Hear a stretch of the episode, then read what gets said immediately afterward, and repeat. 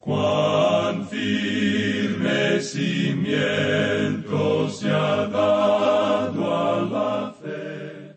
A través de la Biblia, un análisis de la Biblia libro por libro que le ayudará a crecer espiritualmente. Estos estudios fueron diseñados por el doctor J. Vernon McGee. Acompáñenos en este fascinante recorrido a través de la Biblia. La palabra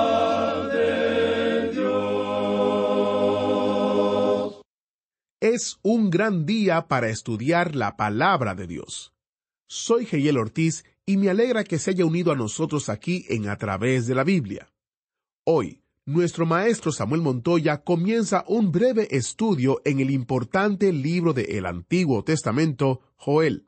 Hoy estamos iniciando el recorrido en un libro corto pero contundente, el libro del profeta Joel. El libro del profeta Joel es un libro breve pero rico en simbolismo y profecía. Durante este tiempo, estos son algunos de los temas que estudiaremos, los cuales aborda el libro de Joel. La plaga de langostas, el día del Señor, el derramamiento del Espíritu Santo, restauración, arrepentimiento, en fin, una variedad de temas que hacen de este estudio uno que usted no querrá perderse.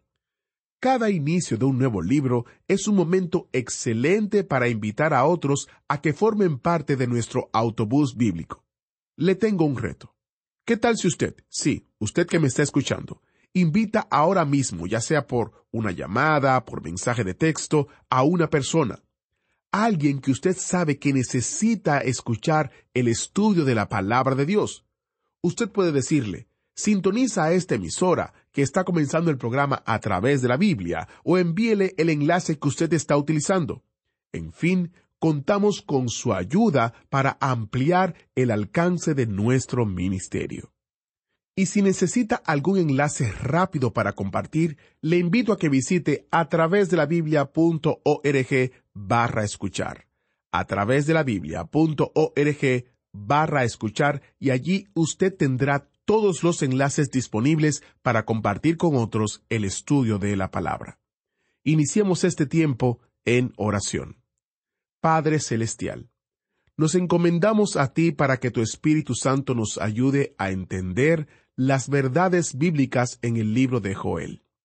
Te pedimos que uses este tiempo, que uses al Maestro. En el nombre de Jesús oramos. Amén. Y ahora, busque su Biblia, o encienda su Biblia, en el libro de Joel, porque iniciamos nuestro recorrido bíblico de hoy, con las enseñanzas del Dr. Magui, en la voz de nuestro maestro Samuel Montoya. Continuamos hoy, amigo oyente, nuestro recorrido bíblico para comenzar nuestro estudio del libro del profeta Joel. Este libro quizá no nos parezca muy importante, solamente tiene tres capítulos y son breves. Uno quizá piense que Joel no parezca ser un profeta muy importante. Para comenzar, debemos decir que prácticamente no sabemos nada en cuanto a Joel. No está muy claro en cuanto al tiempo en que él escribió este libro. Ahora, su nombre significa Jehová es Dios. De paso, digamos que era un nombre bastante común en aquellos días.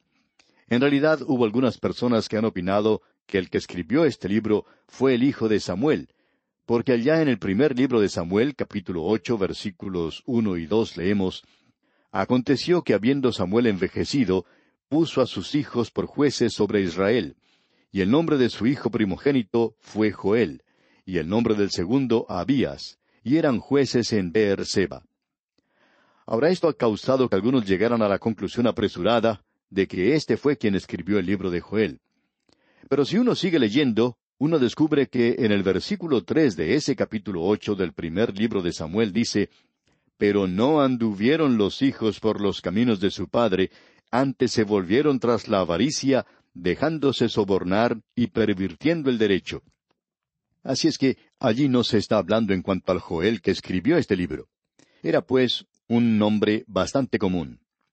Ahora podemos ver un poquito en cuanto al lugar donde él profetizó, y estamos seguros de que era en Jerusalén. Él habla una y otra vez en cuanto a la casa de Jehová. Por ejemplo, en el versículo nueve del capítulo uno dice Desapareció de la casa de Jehová la ofrenda y la libación.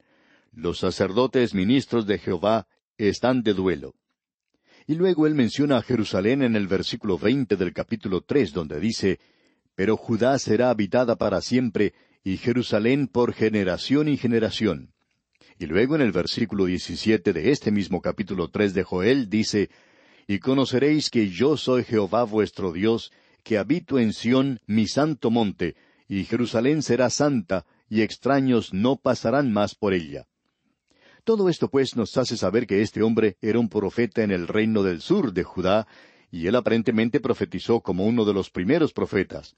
En realidad hubo bastantes profetas, por lo menos cincuenta profetas, y él evidentemente profetizó, como se concede generalmente por los eruditos conservadores, durante el reinado de Joás, rey de Judá. Eso quiere decir que probablemente conoció a Elías y a Eliseo. Él fue uno de los primeros profetas que profetizó. Ahora su tema, y esto se menciona unas seis veces, es que hace referencia al día de Jehová. Evidentemente fue el primero de los profetas que escribió. Eso debería decirnos algo. Usted recuerda que ya hemos visto que Isaías, Jeremías, Ezequiel y Daniel todos se refieren al día de Jehová. La realidad es que ellos algunas veces lo llaman aquel día. Vamos a ver que Zacarías habla mucho sobre aquel día, aquel día. ¿Y cuál es aquel día? Bueno, es el día del Señor o es el día de Jehová. Y es Joel quien nos introduce esto, quien nos presenta esto. Desde la cima de la montaña de la profecía, ese hombre miró a través de los siglos y vio mucho más allá que cualquier otro profeta. Él vio el día del Señor. Ahora esta es una expresión que está cargada de significado, y no solo incluye el reino milenario que vendrá en la segunda venida de Cristo, sino que Joel nos va a presentar de una manera muy clara que comienza con el período de la gran tribulación, ese período de tiempo de grandes dificultades, y él va a tratar con esto. Quiere decir, hablando francamente, que esa expresión, el día del Señor, es algo técnico e incluye ese período que comienza con la gran tribulación y continúa hacia la eternidad. Pero podemos colocar, si usted quiere colocar un límite o un paréntesis al final, podemos colocar el fin del milenio, donde Él señala el fin de toda injusticia, la rebelión final, y luego Él establece su reino sobre la tierra, el reino eterno que continuará a través de la eternidad. Así es que el día del Señor es algo muy importante. Ahora esto es algo peculiar a los profetas del Antiguo Testamento. Es una expresión del Antiguo Testamento. No incluye el período en el cual la Iglesia se encuentra en el mundo, porque ninguno de esos profetas habló en cuanto a la Iglesia. Ellos nunca hablaron en cuanto a un período cuando un grupo de gente se iba a separar de entre los gentiles y también de entre aquellos de la nación de Israel y de las tribus de la tierra, y todos ellos iban a ser unidos en un gran cuerpo llamado la Iglesia. Y que la Iglesia iba a ser raptada, y esa es una expresión escritural, o sea, quitada de este mundo. Ahora Santiago, a quien acabamos de estudiar, en ese gran concilio de Jerusalén que se menciona ya en el capítulo quince del libro de los Hechos de los Apóstoles, más o menos bosquejó este período. Él dice en el capítulo quince de los Hechos de los Apóstoles, versículos catorce al dieciséis, Simón ha contado cómo Dios visitó por primera vez a los gentiles para tomar de ellos pueblo para su nombre. Y con esto concuerdan las palabras de los profetas, como está escrito, Después de esto, volveré y reedificaré el tabernáculo de David que está caído, y repararé sus ruinas, y lo volveré a levantar. Ahora aquí dice, después de esto. ¿Después de qué? Después que Él saque a su iglesia de este mundo, Dios nuevamente regresará a este programa, y el día del Señor se refiere a esto. Y en el versículo 17 de este mismo capítulo quince del libro de los Hechos de los Apóstoles dice, para que el resto de los hombres busque al Señor, y todos los gentiles, sobre los cuales es invocado mi nombre. Ahora Él está separando, está llamando de entre los gentiles a un pueblo. Y en aquel día son todos los gentiles los que entrarán al reino, y pensamos que habrá una gran cantidad de personas que se volverá a Dios y acudirá a Dios en ese entonces, algo que la Iglesia nunca ha podido presenciar ni podrá hacerlo. Ahora hay alguien que quizá pregunte, ¿por qué sigue Dios este programa? Bueno, para contestar esto podríamos leer lo que dice Jacobo, o sea, Santiago, en el versículo dieciocho de este capítulo quince de los Hechos. Dice el Señor que hace conocer todo esto desde tiempos antiguos. Así es que, amigo oyente, no nos haga esa pregunta, pregúntele a Dios, porque nosotros no lo sabemos, y tampoco lo sabe ninguna otra persona. Nos puede preguntar, ¿por qué sigue Dios este programa? Bueno, porque es su programa, es su universo. Él no tiene que responder ante ninguna otra persona. Dios no tiene que presentar ningún informe ante usted o ante mí al fin de cada semana para decirnos lo que ha estado haciendo y para que nosotros lo aprobemos. El programa de Dios nunca será investigado por alguna agencia gubernamental. Nada de lo que Dios está haciendo será decidido por la Corte Suprema de algún país o por un gobernante de algún país sobre esta tierra.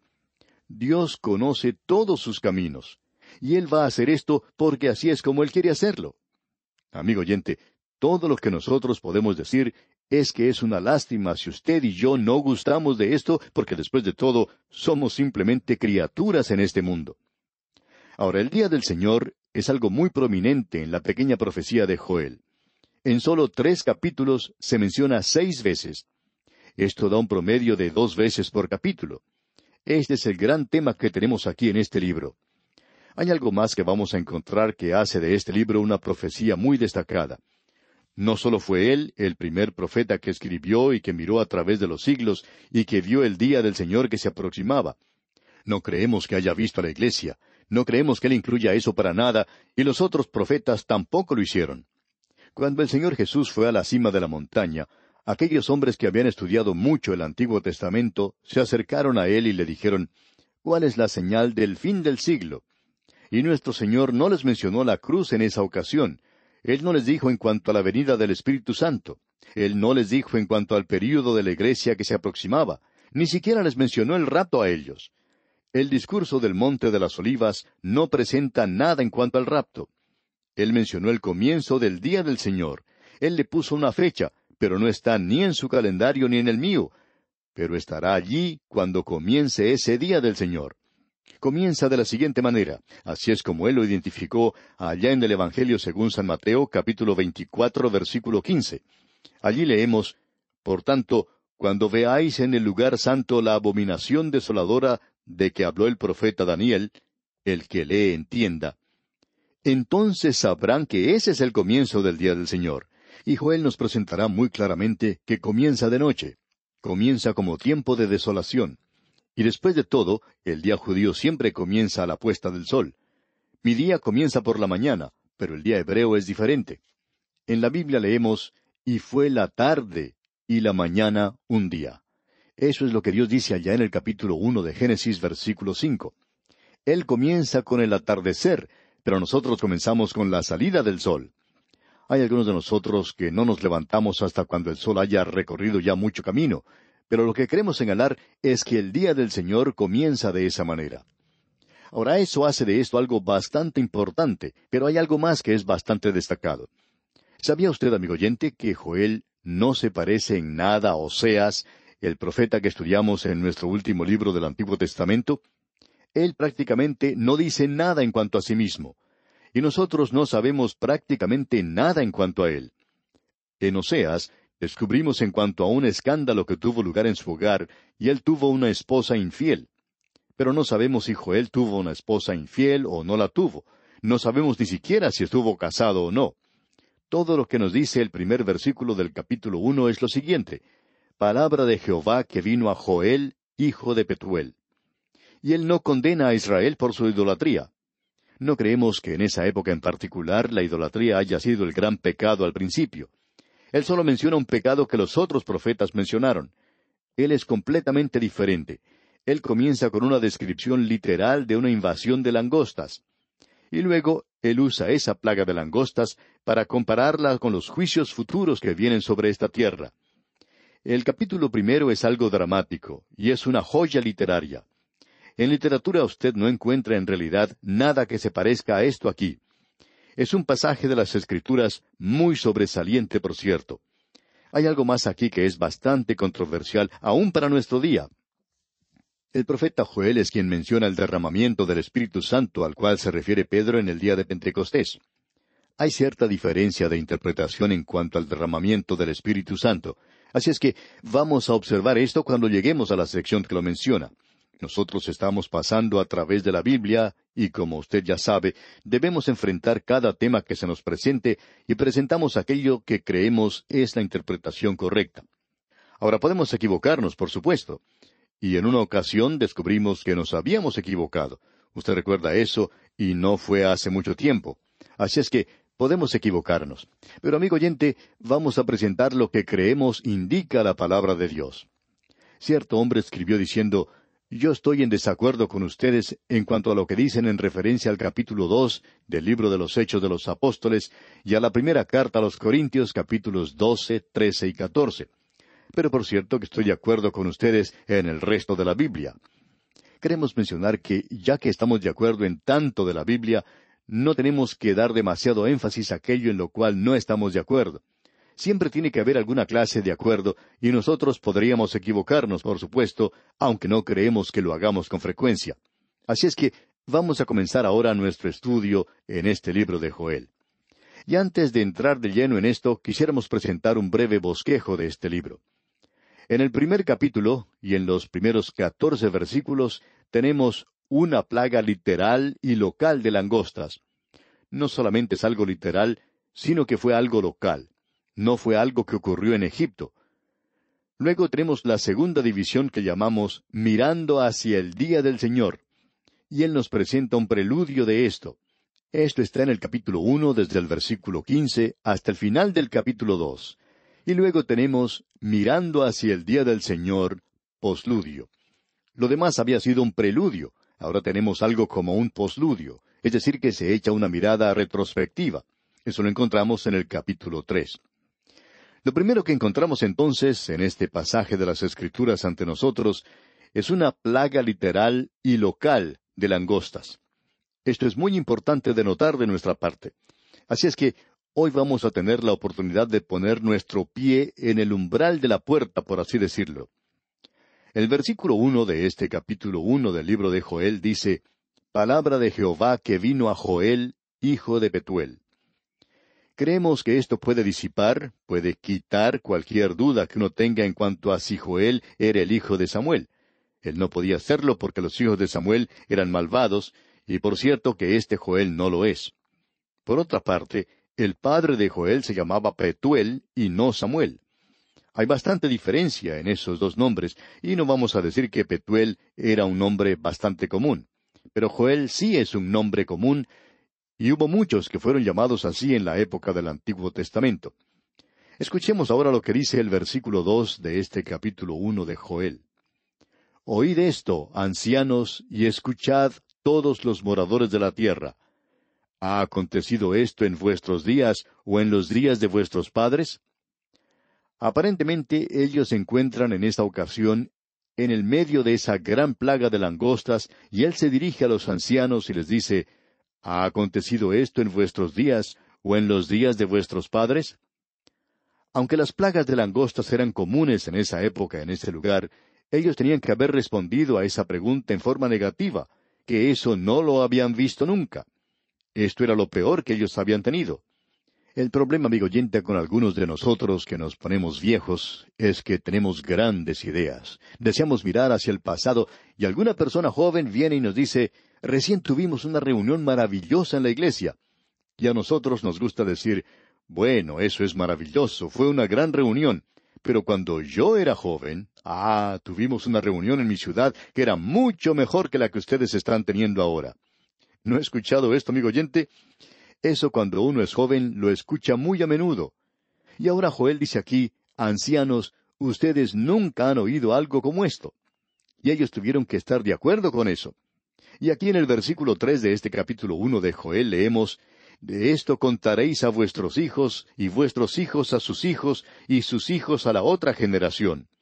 Él les está diciendo, ustedes pueden divulgar esto, ustedes pueden contar a sus hijos en cuanto a esta plaga, y ellos tendrán que decirles a sus propios hijos, porque no habrá una plaga de langostas como esta. ¿Le hace recordar eso de algo, amigo oyente? Cuando el Señor Jesucristo pronunció su discurso allá en el Monte de las Olivas, que encontramos en el capítulo veinticuatro del Evangelio según San Mateo, cuando él identificó este período que él mismo había llamado el período de la gran tribulación, esta es una de las cosas que él dijo en cuanto a este período. Él dijo que no había habido nada igual a esto antes y que nunca iba a haber algo igual después. Amigo oyente, esto parece encerrarlo en un paréntesis de tiempo y lo coloca en una época de la historia como algo realmente único. no habrá nadie durante el período de la gran tribulación que pueda decir, bueno, esto me hace recordar cuando yo era joven. Tuvimos días difíciles entonces porque nunca ha habido un período como ese. Y esa es la razón por la cual nosotros no nos encontramos aún en la gran tribulación. Nunca hemos estado en eso porque ningún período en particular podría ser señalado como tal.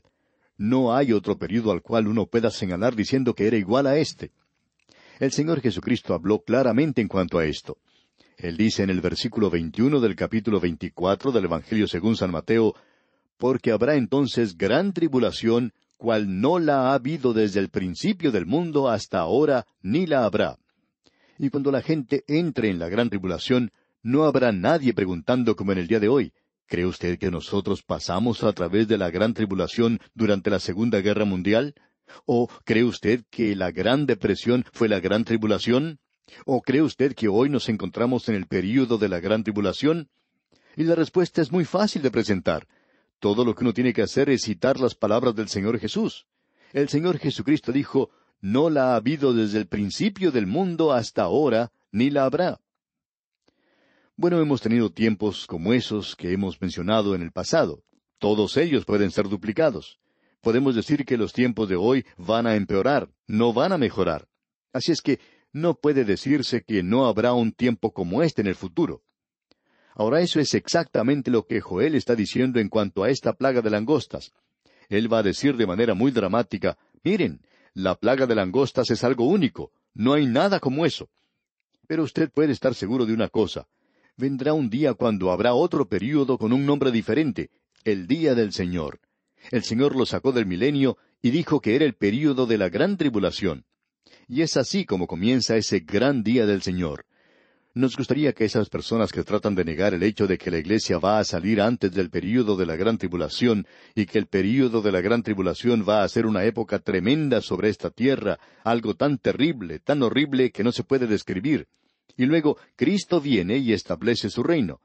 Esa gente pues que niega eso nos gustaría que estudiaran toda la palabra de Dios y no que tomen un versículo aquí y otro versículo allá. Cierto hombre escribió una vez y citaba cuatro o cinco versículos que utilizaba como cierta interpretación de las Escrituras. Pero eso no nos impresiona mucho. Hay que tomar toda la palabra de Dios, amigo oyente. Tiene que recorrer uno todas las páginas de la palabra de Dios. Ahora aquí estamos tratando con la profecía de Joel. Podemos apreciar que no vamos a poder avanzar más en esto hoy. Vamos a tener que tomar esto, Dios mediante, en nuestro próximo programa y observar esta plaga local de langostas. Y amigo oyente, no hay nada igual a esto. Lo que ocurrió en Egipto no creemos que pueda ser comparado con esto, y creemos que esto es lo que Joel está tratando de que estos ancianos hagan. Ustedes que tuvieron la oportunidad de estar, de escuchar lo que sus padres contaban en cuanto a las plagas de langosta en Egipto, y eso no se puede comparar con lo que se tiene ahora, lo que quiere indicar que es algo realmente terrible. Esto pues lo veremos Dios mediante en nuestro próximo programa. Es nuestra oración que el Señor le colme de bendiciones.